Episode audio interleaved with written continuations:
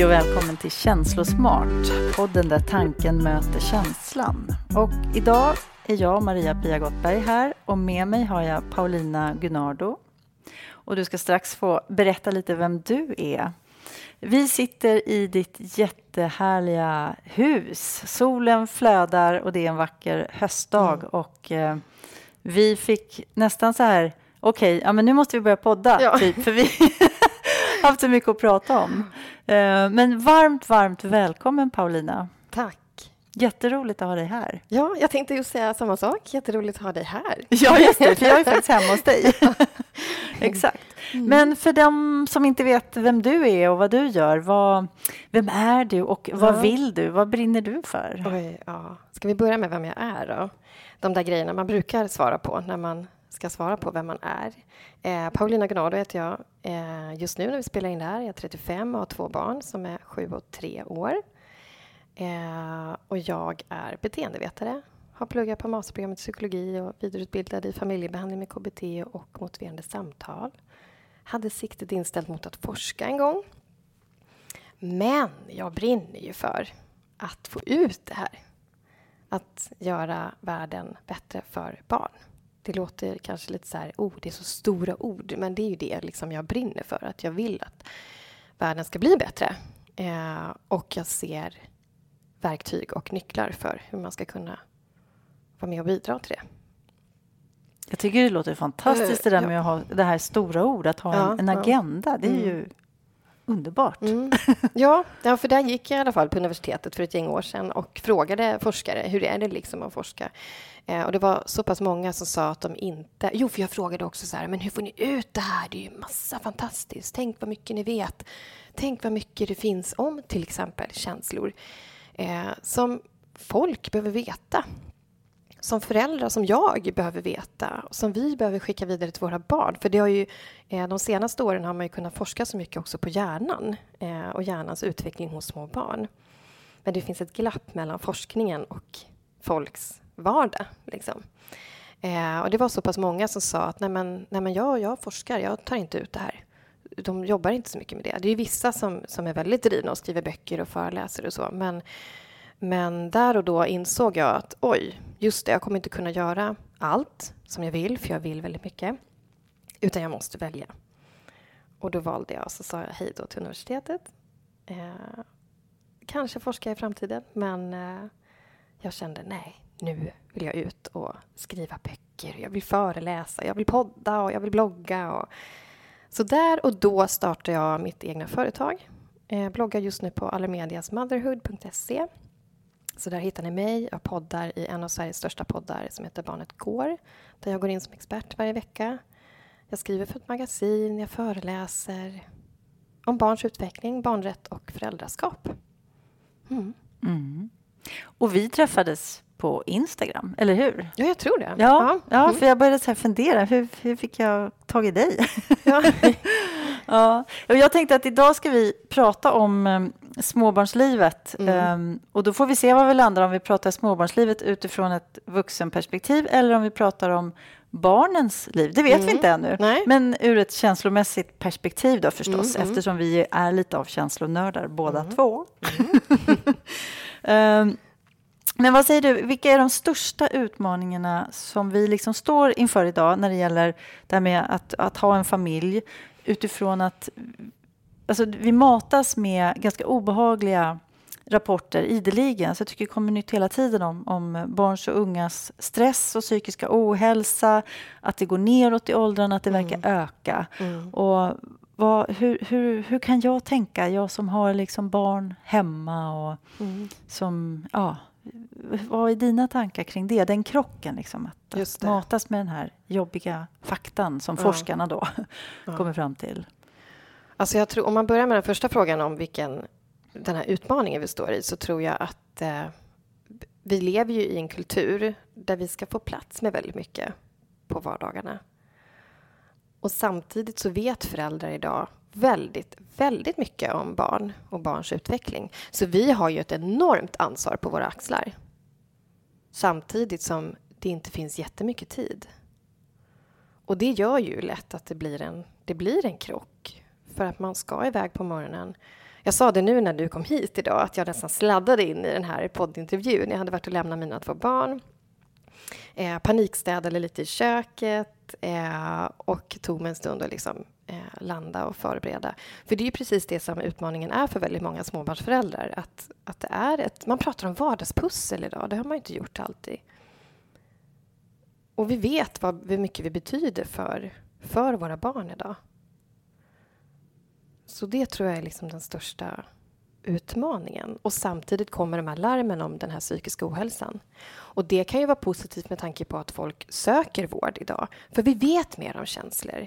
Um, alltså jag menar psykisk ohälsa, nedstämdhet, depression, ångest, oro. Det har ju funnits i alla tider. Men man söker ju mer hjälp idag än förr. Och det är den positiva sidan av det. Um, men utmaningen är väl säkert att, att tillåta sig att få känna det och att ge sig själv utrymme att läka och hitta ett hållbart sätt att leva, tror jag. Med tanke på hur kulturen ser ut idag också. Möjligheterna är ju enorma. Det beror också på, pratar vi små barn eller ungdomar eller vuxna? Unga idag till exempel beskriver ju hur möjligheterna är enorma. De har så, alltså världen har ju öppnat sig. Vi pratade om Instagram. Du kommer åt hela världen idag i din telefon. Mm. Möjligheterna är Ja, enorma. och bara det är ju en pusselbit Ja. eller flera. Och sen tänker jag att det här du beskriver att, att vi söker eh, hjälp och stöd Mm. om, om det är någonting med oss själva eller med våra barn i Mm. högre utsträckning. Det är ju också en pusselbit. Alltså Mm. jag, det, det jag vill komma åt här är att det, livet har så otroligt många olika pusselbitar. Mm. Så om vi förut la ett pussel med kanske hundra bitar, sen så blev det tusen bitar och Mm. vad är det nu? 10 000 Ja, bitar, exakt. vad vet jag? Alltså, Mm. eh, det är en ganska bra metafor, inser jag Mm, nu mm. faktiskt. Mm. Och ju fler bitar det är, ju, ju, ju mindre blir de ju. Ja. Och ju svårare är det att lägga det där pusslet också. För Ja. det, många bitar går ju i varandra och, Mm. Och de ser likadana ut. Och då blir det väldigt svårt att sortera och Mm. avgöra vad, vad är de viktigaste, vad är de centrala delarna Mm. i mitt livspussel. Eh, ja, det blir nästan svindlande när man tänker Mm. på det. Vi har mycket information att sålla med också. Ja. Sålla mellan. Liksom. Och det tar ju energi. Mm. Och för att man ska liksom vara, fungera i familjen och fungera i, i sitt liv överhuvudtaget så tänker man behöver energi. Mm. Ehm, det är också mycket större risk att man hamnar i negativa känslor, tänker jag, om man Mm. inte har så bra energi. Jag vet inte, hur, Mm. hur ser du på det? Ja, men så är det ju. Eh, apropå återigen det här med att jag sladdade in, så den här morgonen var, var lugn. Jag eh, tänkte att nu ska jag ge mina barn en lite extra lugn morgon. Det är studiedag i skolan. Vi har ingen tid att passa. Ehm, men ganska snabbt så insåg jag att det var en hårfin gräns mellan att det var en lugn morgon och att min plan inte höll. För jag har en treåring som inte ville klä på sig. Hon blev lite arg. Hon började riva ner kläder och mamma Paulina var tvungen att tänka till. Hur ska jag hantera den här situationen? För att vi ska, man sätter relationen först, vi ska vara vänner. Liksom. Känslorna får finnas där. Hon har inte lust att klä på sig och hon är tre så att eh, hon ser ingen poäng med att klä på sig. Det är varmt inne, det är inte varmt ute men det, det är inte alltid det klickar. Liksom. Och jag var tvungen att, att eh, lugna mina känslor för att vi skulle komma iväg också. Ehm, och för att det skulle bli en bra, bra morgon. Liksom. Mm. Och där, eh, när det blev lite sådär småskört så märkte ju jag hur jag blev lite irriterad på bilen, till exempel. En bildörr som inte var stängd när jag hade, jag hade lite bråttom iväg och man var tvungen att liksom gå ur bilen och stänga till den. Och, ja, men du vet, det är lite sådana där små saker. Och så när energin inte finns och det är lite tidspressat, då är det klart att då kan känslorna bli starkare. Man reagerar starkare och man reagerar på saker man kanske inte skulle reagera på annars. Och det som är lite jobbigt med barnen när de är små, om man kommer in till exempel i trotsåldrar, det blir ju, det blir ju väldigt jobbigt om man har ett väldigt tidspressat schema. Mm. Ja, barn och tidsschema går ju inte ihop överhuvudtaget när man Nej. tänker efter. Alltså, ju, jag brukar tänka att det är ett under att det funkar så pass bra som Ja. det ändå gör. Att de Ja. flesta barn ändå kommer iväg till förskolan Mm. och skolan och de flesta människor tar, Mm. kommer iväg till jobbet. Mm. Att, det liksom, att det rullar med tanke Mm. på. Men det sker ju... Alltså, det finns ju ett pris vi betalar och det är väl Mm. det priset betalar oftast, oftast av barnen. Mm. Därför att vi ändå kör över dem Mm. för att vi ska in i, i maskineriet på något Mm. vis. Ja, för de där grejerna som ska hända bara en, en vanlig morgon. Du ska kliva upp, du ska klä på dig, du ska gå och borsta tänderna, gå på toa, tvätta händerna, eh, sätta dig och äta. Och det ska passa liksom ett tidsschema som för oss vuxna kanske, det är inte lätt för oss vuxna heller alla gånger, men det är betydligt lättare än för barnen. För barnen kanske ser något roligt längs vägen, de stannar och vill leka. Eh, och det måste finnas utrymme för att få förklara varför man ska släppa leksaken. Det måste finnas utrymme för, apropå att vi pratar känslor i den här podden, att få ha sina känslouttryck och att vi som föräldrar också kan fånga upp de där små stunderna i vardagen som är just där och då. Det är där vardagen är, det är där allt det här lärandet finns. Liksom. Och att man låter känslorna få utrymme. Ehm, Ja, just det. Och det- då tänker jag det att ju- både de här positiva känslorna som nyfikenheten då man Mm. såg en fjäril eller ett Mm. löv som fladdrade i vinden. Det är ju... Då kan man ju tycka att nej, men det där har vi inte tid med nu och så tittar man på klockan och så börjar liksom pulsen Mm. stiger och man blir lite spänd i rösten.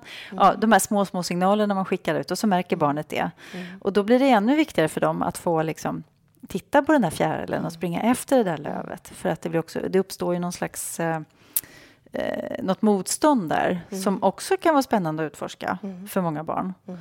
Så att... Ja, jag tappade lite tråden där, men, men just jo, det jag ville säga var just det här att när man pratar känslor och barn och eh, vardagsliv och livspussel, då tänker man oftast på de, på de så kallade negativa känslorna, de känslorna som, som man kanske skulle koppla till någon konflikt eller något Mm, sånt. mm. Men det är lika viktigt att ge utrymme för de här Mm. positiva, för det är ju där det är det som är kittet i våra relationer. Mm.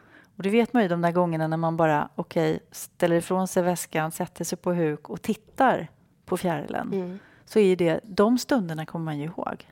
De kan ju skapa någon slags magi Mm. att få vara. Då blir man ju som barn själv på Ja, nytt. och det blev magi i bilen sen. Mm. Eh, för sen, så när vi väl satt i den där bilen och så åkte vi förbi åkrar och ängar och det, det är en vacker höstdag idag och min treåring hon börjar sjunga. Eh, hon sjunger på den här eh, Klappa händerna när du är riktigt glad. Och så fick hon igång mig och min äldsta dotter. Och det blev magi där i bilen. Vi var jätteglada. Vi satt och skrattade och vi sjöng tillsammans och stampade fötter och klappade händer. Jag höll ju ratten då, men vi sjöng. Och, och där fick vi en sån fantastisk stund tillsammans. Eh, med skratt, med glädje. Där hon sprang in på förskolan, träffade kompisar och jag lämnade av stora tjejen och vi kramades och, och skrattade. Åh, jag, blir helt, jag blir helt rörd. Alltså, ja, men jag blir varm där- i hela kroppen. För jag, jag får såna här flashbacks. Jag kommer Ja. ihåg när jag själv hade små barn. Och just de där stunderna Mm. som är så otroligt värdefulla. Mm. Som kommer för att man är tillsammans, Mm. helt enkelt. Det är ju den här tiden och närvaron Ja, som och skapar tänk- det där. Tänk vad känslofylld en vanlig vardagsmorgon är. Ja. Där det kan rymmas lite irritation, lite, man blir lite stressad, man kanske blir lite arg för att man måste klä på sig. Sen blir man jätteglad. Och så, det, det, det finns så mycket känslor i en vanlig vardagsmorgon. Hade man gått själv och inte haft barn, då hade det inte sett ut så. Och det är ju en grej med småbarnslivet, att man har en massa kottar omkring sig som har känslor, som man pratar känslor med, som man, som man smittas av också med, med deras känslor. Jag blev ju jättesmittad av min treåring när hon började sjunga och stampa fötterna. Och, eh, ja, Ja, det är verkligen en, en emotionell resa man ger sig ut på tillsammans Verkligen. med sina barn. mm. Mm.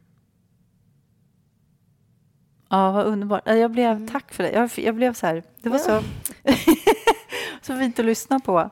Och jag tänker att ibland så är det ju, glömmer man liksom bort i vardagen. Var, Mm. och det är egentligen oavsett eh, om man lever i familj eller om man lever själv, så tänker jag att man glömmer bort vad som är viktigt på riktigt. Mm. Alltså vad det är för stunder som ger den här eh, närheten, kontakten med, med sig själv, med andra människor, med naturen, Mm. med, med det andliga. Liksom. Och det är ju det som uppstår i, när man är mottaglig på något vis.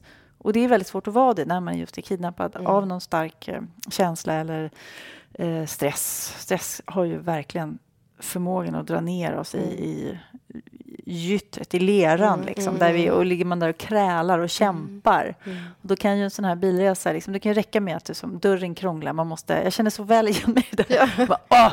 Och liksom eh, går igång på, på något som är så här, ja men det kommer finnas massor med dörrar i hela Mm, livet som mm. inte stänger sig precis som man själv vill. Mm. Ska man då tända till och bli irriterad varje gång så är det Snacka om att ta från sin Mm. energibudget, från sitt kapital. Liksom.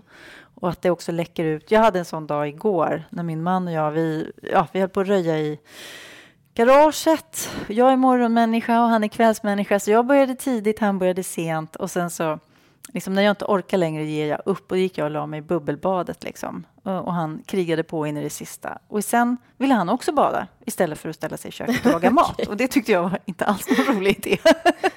för då var jag så hungrig. Eh, och då när vi står där i köket tillsammans sen efter badet, då, då märker jag liksom hur jag liksom, du vet, sparkar igen lådor och skåpsdörrar och börjar så här, hoppa liksom små i, inte elakhet, inte så här att jag sa elaka saker till honom, men liksom, jag var arg på sakerna omkring mig. Och, då, och, och så sa han, vad säger du? Pratar du med mig eller? Jag bara, nej, jag, jag lyssna inte på mig för jag är på ett jäkla humör. Ja. jag säger ingenting vettigt, jag, jag, jag bara hoppar galler ur munnen. Ja. Vad gjorde du sen då för att ändra det? Han sa åt mig att eh, hälla upp ett glas vin och gå och sätta dig i soffan du och gör ingenting. Jag tror att det är det du behöver nu. Mm. Så då gjorde jag det. Mm. Eh, och när han sen kom med maten, då hade jag liksom druckit ett halvt glas vin Mm. och bara sjunkit ner. Axlarna du vet, hade sjunkit ner lite. Så då, Mm. då, jag hade en, en scrollandocka när jag var barn som sa så här, nu är jag snäll igen. Ja, okej. Man tryckte den på magen. Ja. Så. Eh, så jag brukar säga det ibland, nu är jag snäll igen. Ja. Ja. Så att, eh, och det är väl okej om det blir så ibland. När jag var yngre då hamnade jag ofta i de där eh, jobbiga tillstånden och var Mm. ofta irriterad och vrång. Eh, sen lärde jag mig mental träning och Mm. hur jag skulle liksom, eh, ja, få ner stressnivån. Och, s- Mm. och det ledde ju till att jag fick så otroligt mycket mer positiva känslor. Mm. Exakt. Och tänk att man kan få det här redan när man är barn. Ja, Det som vi som vuxna får lära oss väldigt sent, många gånger. Jag gick i terapi när jag var dryga 30. Det var Mm. något av det bästa jag gjort. Och när sista sessionen var över så tittade jag och terapeuten på varandra och bara det här måste ju barnen få med sig i skolan. Det här måste man få med sig i förskolan. Alltså den här kunskapen om vad, vad sak, hur, hur eh, ja, men vad man gör, att det kan påverka ens känslor. mm. Eh, jag och min dotter är ute en del i skogen och ibland om hon är på dåligt humör och om jag är dåligt på, humör, på dåligt humör så märker jag att vi bara kommer ut. Det kan förändra allting. ja. Är jag stressad eller på, på dåligt humör, då går jag ut på en skogspromenad med min hund. Jag kommer in lycklig. ja. Och jag pratar även med henne om det, att, att det finns, när man rör på sig får man rörelsekompisar i kroppen. Och de åker upp till hjärnan och, och det kommer glädjekompisar. Eh, så är man på dåligt humör och inte alls känner för att gå ut, nej, man är sur eller man är arg eller ja, man är trött eller det där. Ja, men när du kommer ut och får frisk luft och, och solen får lysa i ditt ansikte och du får gå ut i skogen och bara titta på grejer eller leka lite då, då kommer säkert de här rörelsekompisarna komma igång och du kommer må mycket bättre. Och ofta blir det så. Och det är så häftigt med henne, för hon har börjat kunna säga det när vi är i skogen att Ja, mamma, det gjorde skillnad. Att man får med sig såna där verktyg när man är barn. Det var väl ett jättebra begrepp, rörelsekompisar, tycker Mm. jag. Fantastiskt. Mm. Att man hittar lite såna där grejer. För att känslan ska man ju fortfarande lyssna på. Mm. Det kan ju ligga någonting, det ligger ju någonting bakom det där, den där känslan. Att du var arg till exempel, ja men vad bottnade det i? Ehm, att man lyssnar på det. Okej, jag är ju faktiskt irriterad nu. Varför är jag det?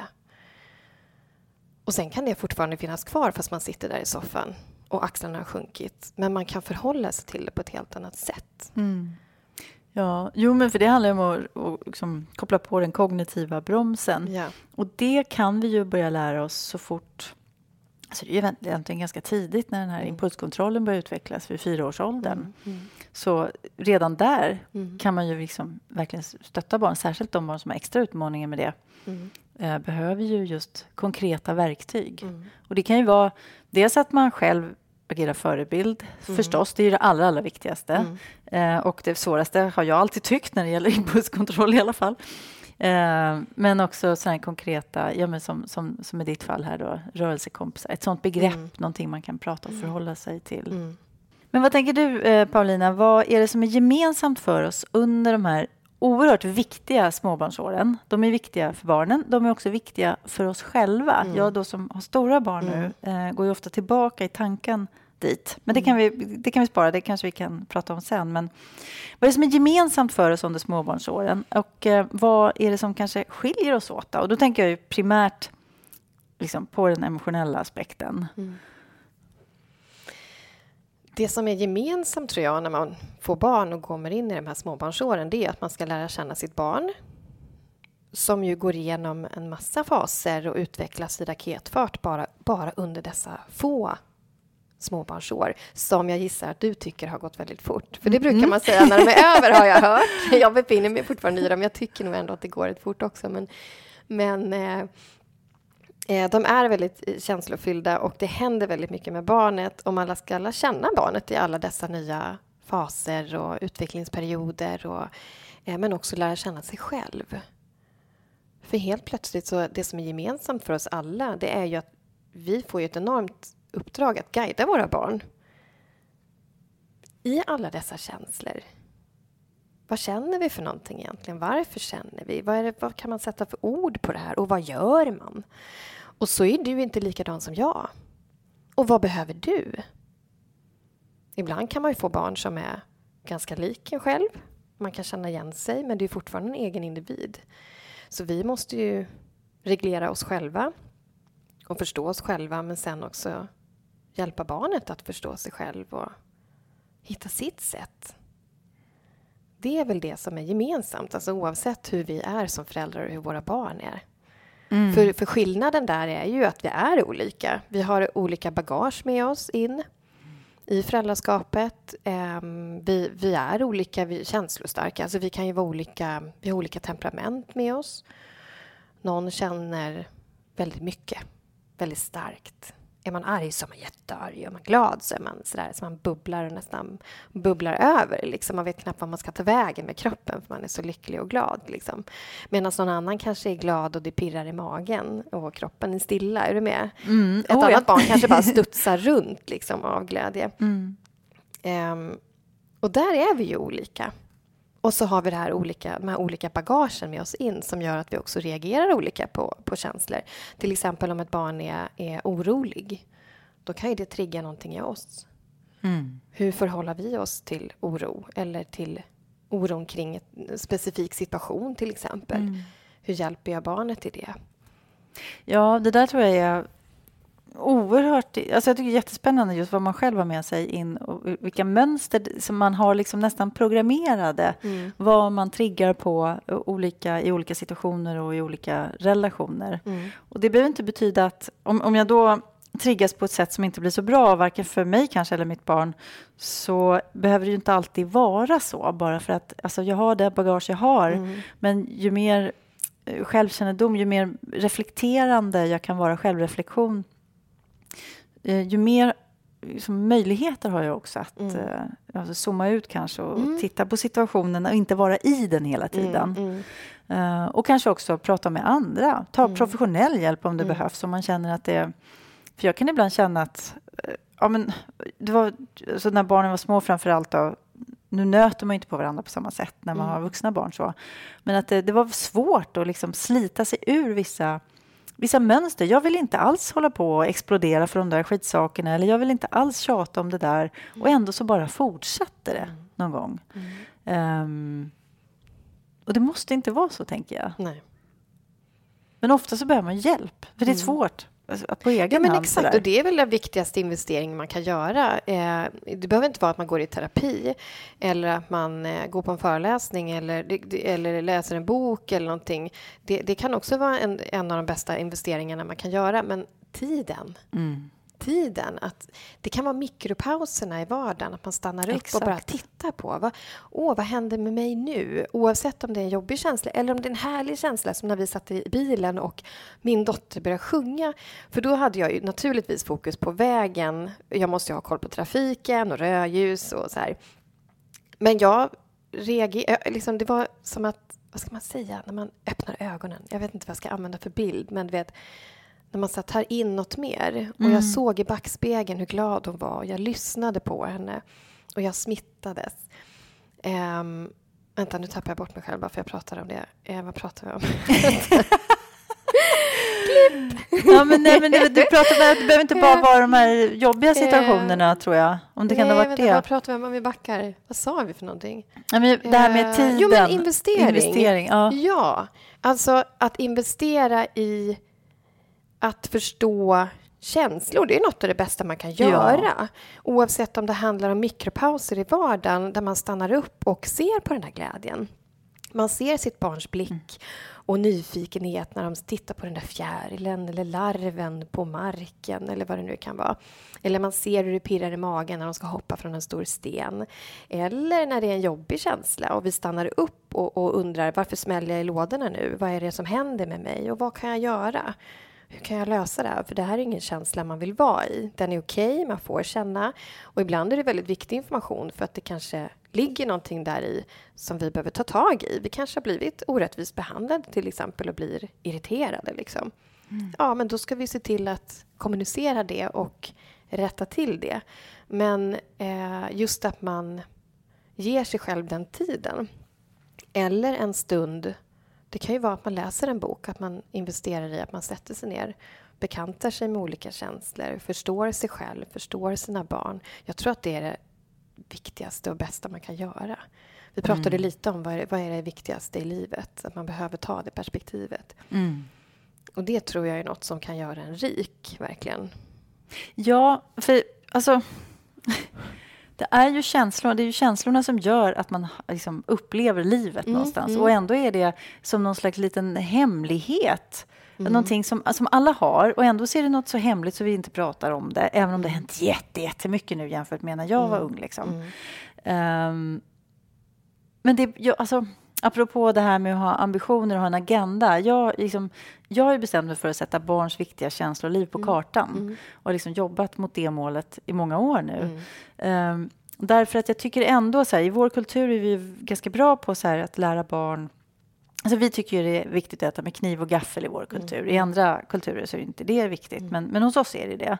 Så det vill vi att de ska kunna. Självklart ska de klara sig i trafiken på ett bra sätt och så vidare. Vi har vissa färdiga koncept. De ska lära sig liksom bokstäver och de ska lära sig s- räkna. Alltså vi har ju sådana, både som skolan sköter om och som vi som föräldrar sköter om.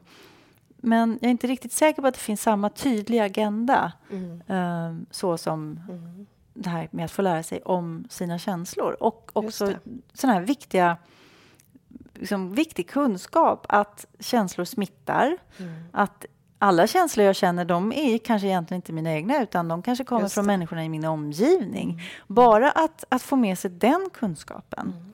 Och att förstå, att få lära sig liksom det här med att vi, tolkar ju precis hela tiden varandras känslor och intentioner och beteende. Det är ju en, en ständigt pågående process. Men att vara medveten om att det händer och få Ja. lite ord på det. Att om, om mamma eller pappa går med hälarna i golvet och slamrar i dörrar så betyder det kanske inte att jag har gjort något tokigt. Mm. Att det är något fel på mig. Nej, exakt. Utan Mm. det handlar om dem. Mm. Och det där kan jag tycka att man kan prata med barn om. Alltså, Mm. Ganska små eller ganska unga Mm. barn egentligen. Mm. Men gör vi det? Alltså, jag menar, Nej. det där är så viktigt. Bortsett från att bara att få språket. Vad har vi för känslor? Jag gav ju ett exempel till dig innan vi drog på, eh, drog på poddinspelningen här och nu kommer jag ju eh, berätta en sak om min man. Jag hoppas att han inte har något emot det här. Förlåt i så fall David, men eh, han och min dotter blev inte osams, men du vet, det var lite så här mm, stämning och eh, och så berättade jag det för dig innan här, vi tryckte på play, att eh, han, ja, han blev lite irriterad på någonting. Och jag förstod varför han blev det, för att han var orolig. Han var nog rädd att, jag kommer inte ihåg vad det handlade om, men han var nog rädd att det skulle hända min dotter någonting om hon gjorde det här. Eh, och då så sa jag det till henne, min sjuåring, att vet du, nu när han moffar, säger jag, att man moffar som en hund, som moff, moffar här inne i köket, nu är han orolig. Och vi har pratat en del om oro och vad är oro? Och hur kan man se på oro? Ibland är oro någonting väldigt bra. Eh, för det kan hjälpa en att man inte springer ut i gatan. Eh, det kan hjälpa en så att man inte utsätter sig för fara. Men ibland är man ju orolig över, orolig över saker som man kanske inte egentligen behöver vara orolig för. Eller att oron finns där, men det behöver inte styra en. Utan man kan låta den finnas där, men jag gör saker ändå. Um, så vi har pratat en del om oro. Och då så sa jag det till henne att, vet du, nu är han orolig. Och då såg jag hur hon så här hajade till. Hon sträckte lite på sig och öppnade ögonen lite. Och så här, man såg att hon fattade. Det sa klick. Ah, mm. Jag förstår varför han är på lite dåligt humör just nu. Och jag förstår varför jag blir irriterad tillbaka. För att hon blev ju irriterad, för hon ville ju göra någonting som han var orolig för. Han var ju orolig att det skulle hända henne någonting mm. hon gjorde det här. Och då blev det så mycket lättare att lösa den Just det, för då har ni ett språk ja. för det här. Ja. Och då behöver man inte bara prata om de yttre sakerna, utan man kan prata om de inre sakerna mm. också. Exakt, vi har ju ett enormt, och... in, alltså ett rikt mm. inre liv. Det är så lätt att vi har fokus och blicken utåt, men vad händer inom oss? Mm. Ja, och det är det som är liksom min ambition med känslodockan Friendly, mm. är att, att gestalta. Alltså dockan har ju de här glad, arg, rädd, sur, ledsen och lugn. Uh, jag skulle egentligen vilja haft liksom fler känslor mm. också, men någonstans mm. får man ändå begränsa sig när det gäller mm. dockor. Um, just att, att de kan gestalta, kliva upp Alltså, mm. jag har ju som sån här tagline, eller vad det heter nu då, på, jag vet inte, strunt samma, men det är så här, make friends with your feelings. Alltså, mm. bli vän med dina känslor. Mm. mm. För att eh, jag vet att många barn och vuxna mm. eh, kan vara rädda för själva känslan. Särskilt så här att man, just om man blir rädd eller man blir väldigt arg, men också känna leds, ledsenhet eller sorg. Känslan kan vara så stark och så påtvingande rent fysiskt i kroppen att man blir rädd mm. för det här. Och det är ju, alltså det som det kan leda till är att man börjar trycka ner yeah. eh, och, och, inte stå ut med att vara i kontakt med de här känslorna. Och där behöver ju vi, vi runt barnen, primärt då som föräldrar, eh, hjälpa barnen att reglera mm. Känslorna och få just det här språket mm. för det. För att i och med att vi har ett språk för det vi känner så ja, det är ett av de viktigaste verktygen för att mm. reglera sina känslor. Och att det inte hindrar oss. För nu, vi pratar ju om både...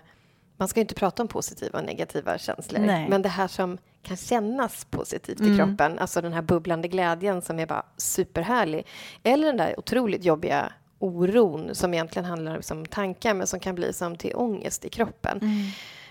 Jo, men att man, man bekantar sig, man blir vän med sina känslor. Eh, och både positiva och negativa känslor. Fast det finns ju inte positiva och negativa. Men, men det här som känns bra och inte så bra.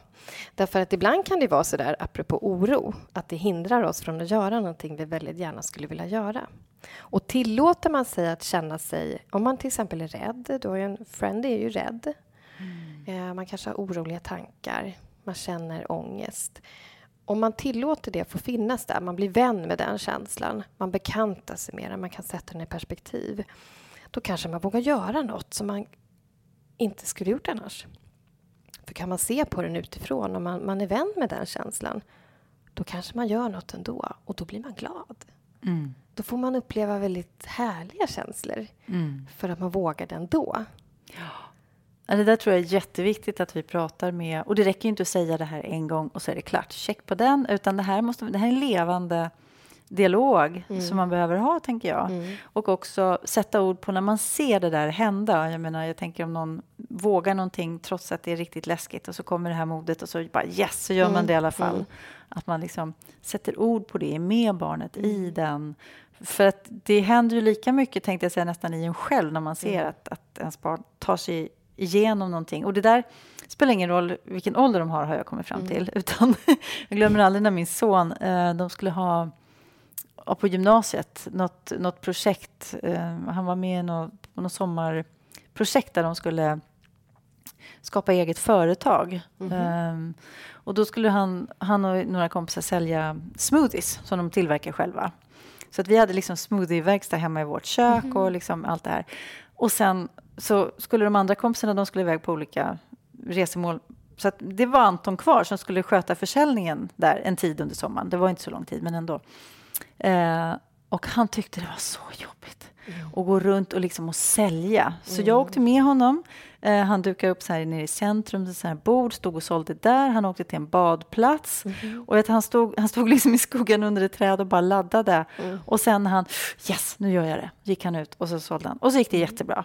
Och då hände ju jättemycket positivt i honom. Men banne mig, det hände så mycket Ja. positivt i mig. Att få se sitt barn ta sig över den där, för det här var liksom ett typ Mount Everest för honom. Jag kände så igen mig i det där, just Ja. när det gäller att sälja. Ja. Eh, så att, att man använder sig av det, för att det är ju den här känslomässiga kommunikationen. Som, att man, man vet ju ofta vad som pågår i ens barn, därför att man känner det Mm. själv på något vis.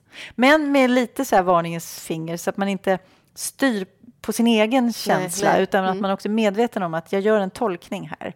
Mm. Man måste också stämma av, i alla fall när de är lite äldre och man just har, har fått ett språk. Så Mm. där. Annars med de lite yngre barnen, då har vi egentligen bara vår egen eh, tolkning att gå Mm, på. mm. Men, så att, den här, alltså att våga lyssna och lita på att, att jag har lite koll. För Mm. ibland kan man ju också stå helt undrande bara, men vad hände? Liksom, de kraschar eller Mm. blir arga eller så är de så här tokspeedade och man Mm. bara, men vänta nu, hallå. Då är det för att man själv inte har varit närvarande. Mm. När man Mm. mer känner sig som ett frågetecken. Är du med på vad jag Mm, tänker? mm, Att, mm. Mm. Men en reflektion här är ju vad, apropå småbarns, eh, småbarnslivet och att vara småbarnsförälder, är ju att man får vara med om det här som du beskriver. Även Mm. när barnen är äldre naturligtvis. Men alla de här grejerna som där barnen själva kommer över ett hinder eller bestiger ett berg eller, och lyckas. Liksom.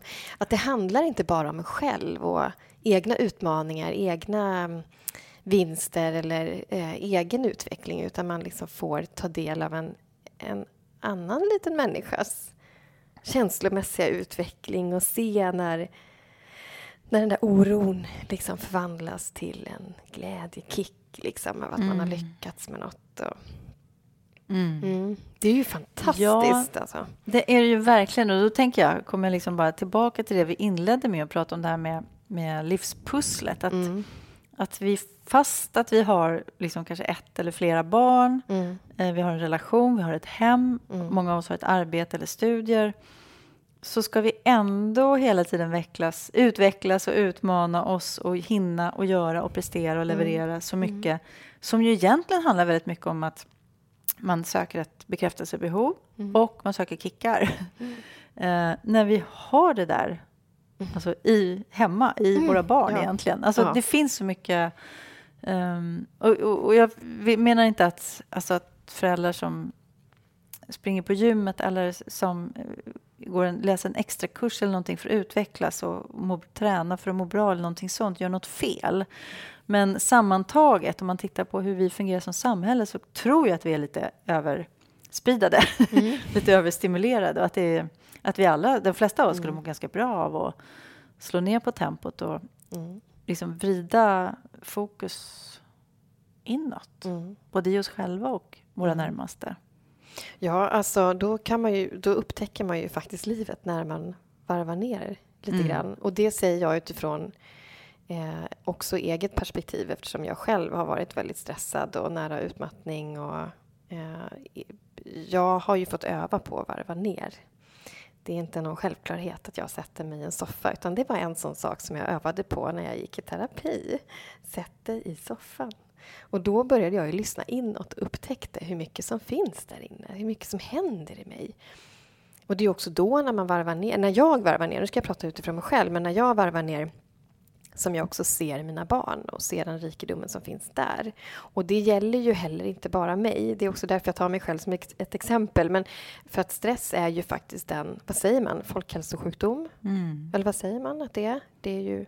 Ja, stress i sig är ju inte en sjukdom, men, men det orsakar ju sjukdomar. Mm, ja. mm, men, mm. men, Ja, ja, men jag vet inte exakt hur man formulerar det. Kommer inte jag, det finns inte Nej, tillgängligt just nu. Men jag tror ni som lyssnar vet vad vi menar. Ja, att det, det, det är många som blir sjukskrivna av, Mm. av stress idag.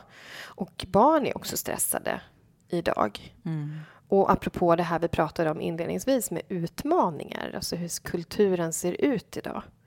Vi har väldigt mycket för oss. Det hinner hända väldigt mycket en helt vanlig dag. Mm.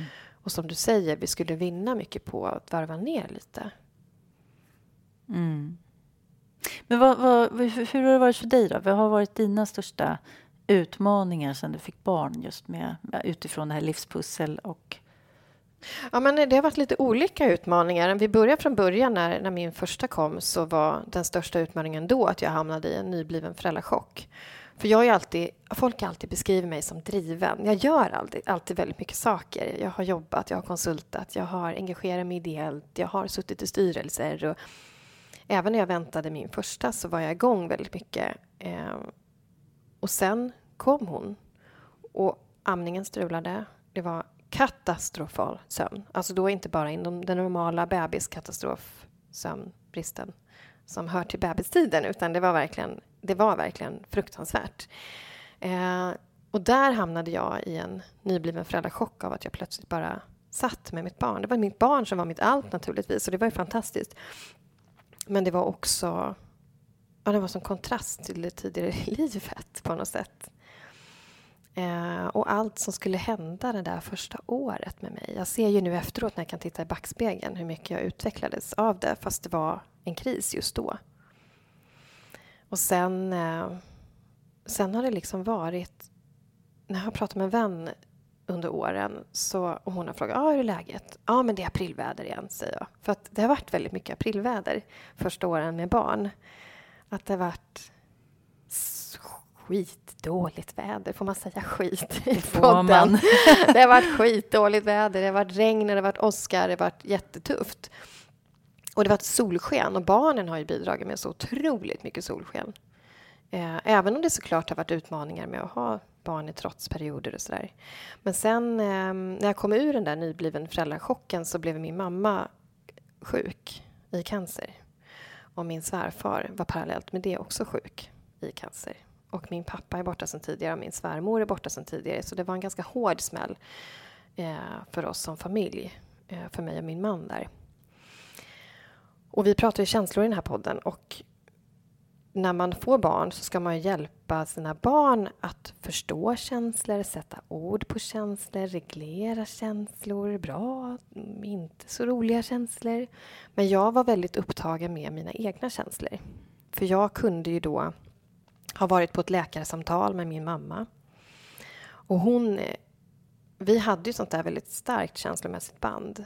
Och att sitta med henne och se att det här, det här går inte bra under två och ett halvt år. Att det bara går sämre. Och komma från sjukhuset och, och köra hem med den... Jag hade en liksom panik i kroppen kände jag. Jag skulle behöva bara lägga mig på golvet och gråta. Och så kommer man hem och är förälder och det är ett enormt ansvar. Och så har min dotter en massa känslor. Eh, hon är glad och jag vill vara glad med henne fast jag är ledsen inombords. Hon är arg över att hon inte vill klä på sig overallen och jag måste ta hand om det. Hon kanske blir osams med en kompis och man ska fixa det. Det är väldigt mycket känslor mm. Eh, med ett litet barn. Mm. Och där var jag väldigt upptagen, eller jag hade behövt vara upptagen med mig själv och mina känslor. Men gjorde du då att du liksom satte dig själv åt sidan? Ja, ja. ja det fick jag göra. Och då har du betalat ett pris förstås ja. som du måste casha tillbaka på något vis. Mm. Mm. Jo, men så är det. Och det har jag ju sett efteråt nu, för nu är det inte lika mycket aprilväder. Utan nu är det mycket mer vår och sommar, kan mm. man säga, eh, känslomässigt. Eh, men det jag såg när jag liksom tog mig ur den där aprilvädersperioden som varade under flera år, tyvärr, för det var väldigt, väldigt tufft och det var otroligt blandat mellan väldigt eh, att det var väldigt jobbigt och att det var väldigt ljust. Eh, så kunde jag faktiskt gråta över saker som jag inte kunde gråta för då. Mm. Jag fick liksom läka i efterhand mm. för att jag var tvungen att sidosätta mig själv. För under två och ett halvt år så hinner det hända så mycket så att man kan inte sitta som en och, och hulkgråta på golvet vid varje läkarsamtal eller när man håller mm. någon, en döende persons hand. Det går inte, inte jämt.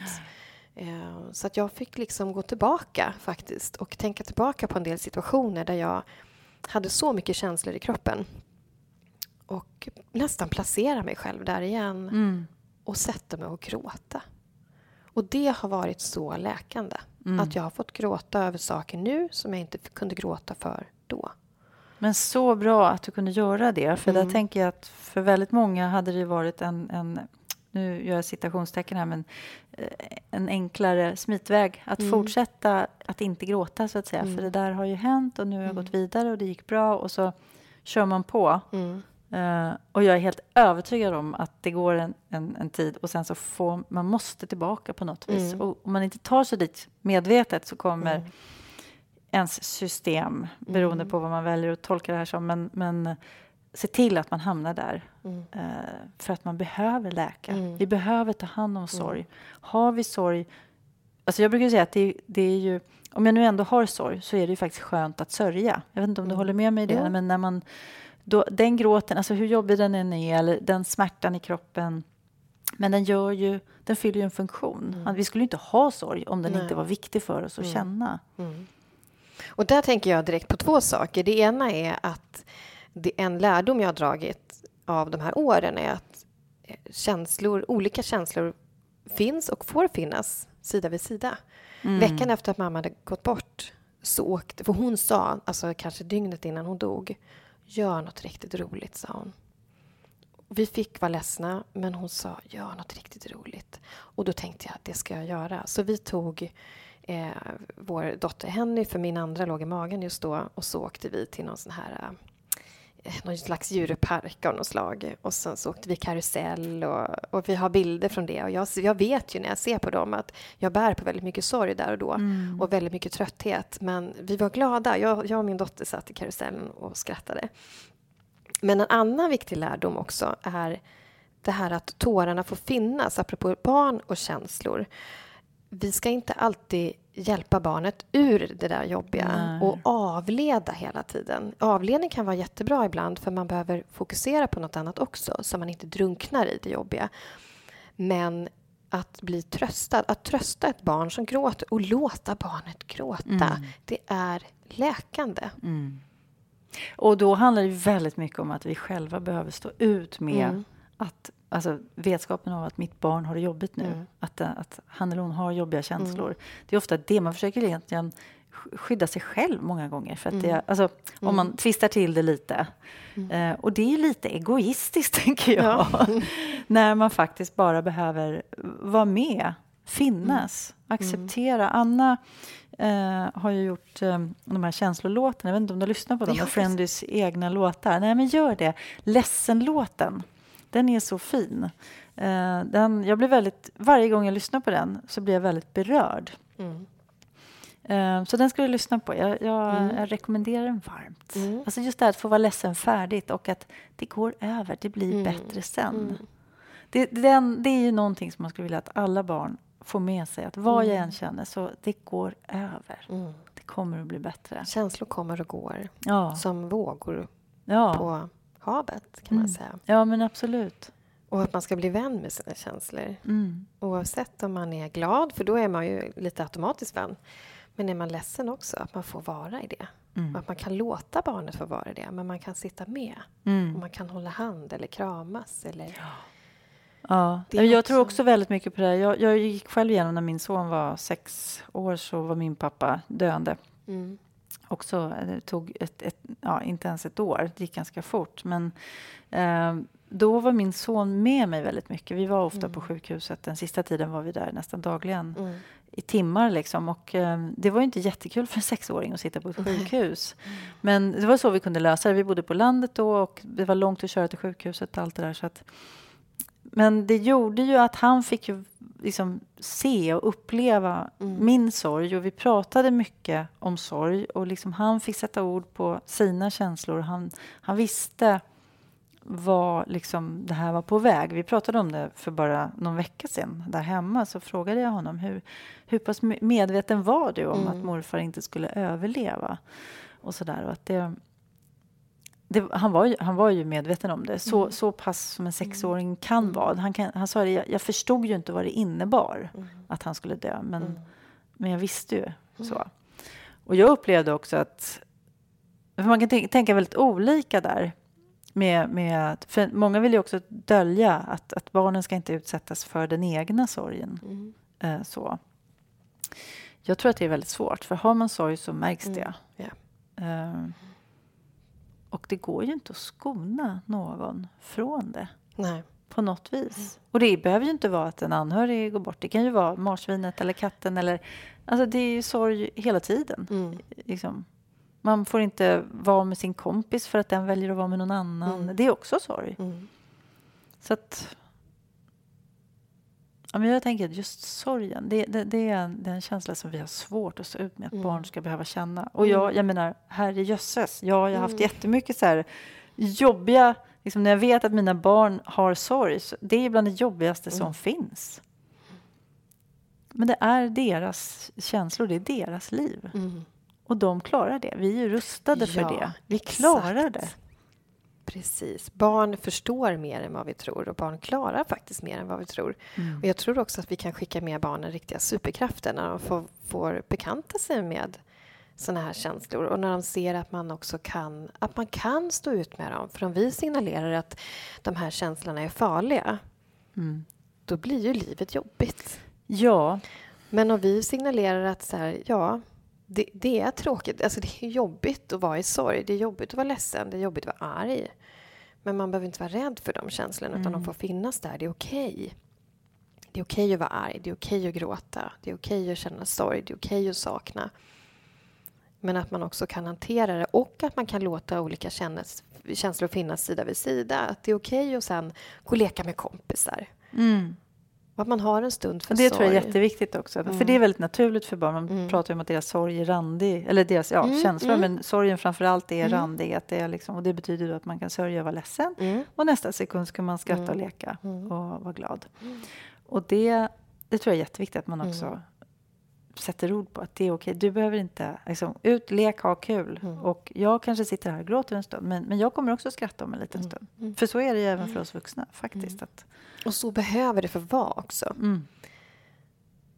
Mm. Då kan man nog ta sig igenom den där sorgen lättare också när man ger sig själv andrum och Mm. får fylla på med energi. Mm. Mm. Ja, för det, det behövs. För det, alla känslor tar energi. Det kostar. Det kostar Mm. det. Och jag tror att det är eh, ordnat så för oss på något vis att eh, vi, vi sörjer eller vi är rädda eller vi är väldigt arga. Vi har de här liksom, kanske mest energikrävande känslorna ett tag och sen klingar det av. Mm. Det är precis som det ska vara. Mm. Och känslor f- fyll, har ju, rymmer väldigt mycket information till oss. Mm. De finns där av en anledning. De Mm. berättar någonting för oss. Mm. Ja, spännande. Ja. Och det är verkligen det. Men vad, vi, vi ska ta och runda av snart, känner jag. Eh, och då tänker jag bara, om, vi, om vi ska kasta fram pilen.